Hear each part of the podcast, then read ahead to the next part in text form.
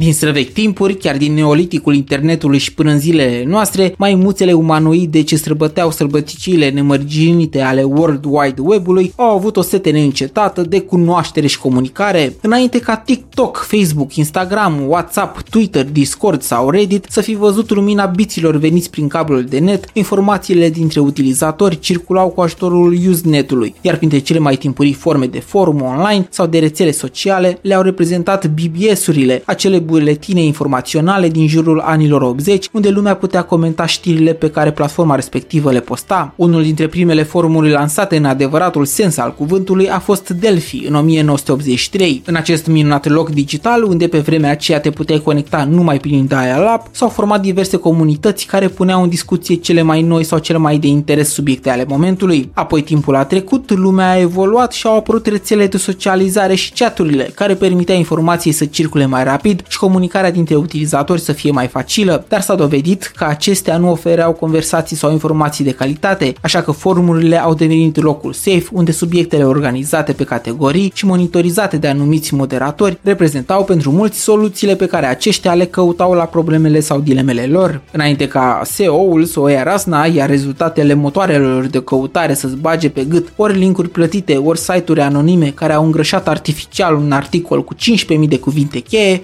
thread din forumurile cele mai cunoscute ieșeau în evidență și puteai verifica părerile unor oameni reali și cărora le puteai cere sfaturi specifice discuției din care făceai parte. Softpedia sau Computer Games erau două dintre cele mai populare astfel de platforme de la noi din țară, numărul userilor înregistrați depășind câteva sute de mii. Bineînțeles, la un moment dat, moda aceasta a grupurilor de discuții după un vârf de entuziasm în mediul online a scăzut brusc ca interes, însă după anii recenți, câteva entități bazate pe aceleași principii aveau să preia friele materie de forumuri. Site-ul Quora, aplicația online Discord sau forumul Reddit au devenit înlocuitoarele de drept a acelor locuri unde puteai să iei o pungă de semințe în buzunar, un pahar de bere lângă tine, să apeși butonul de refresh doar pentru a asista la o conversație pe o anumită speță de interes pentru tine. Da, uneori discuțiile din așa zisele thread deveneau deseori mai incise și se părea uneori că nu primeai doar o conversație productivă, ci și un adevărat talk Choplin de Scandal.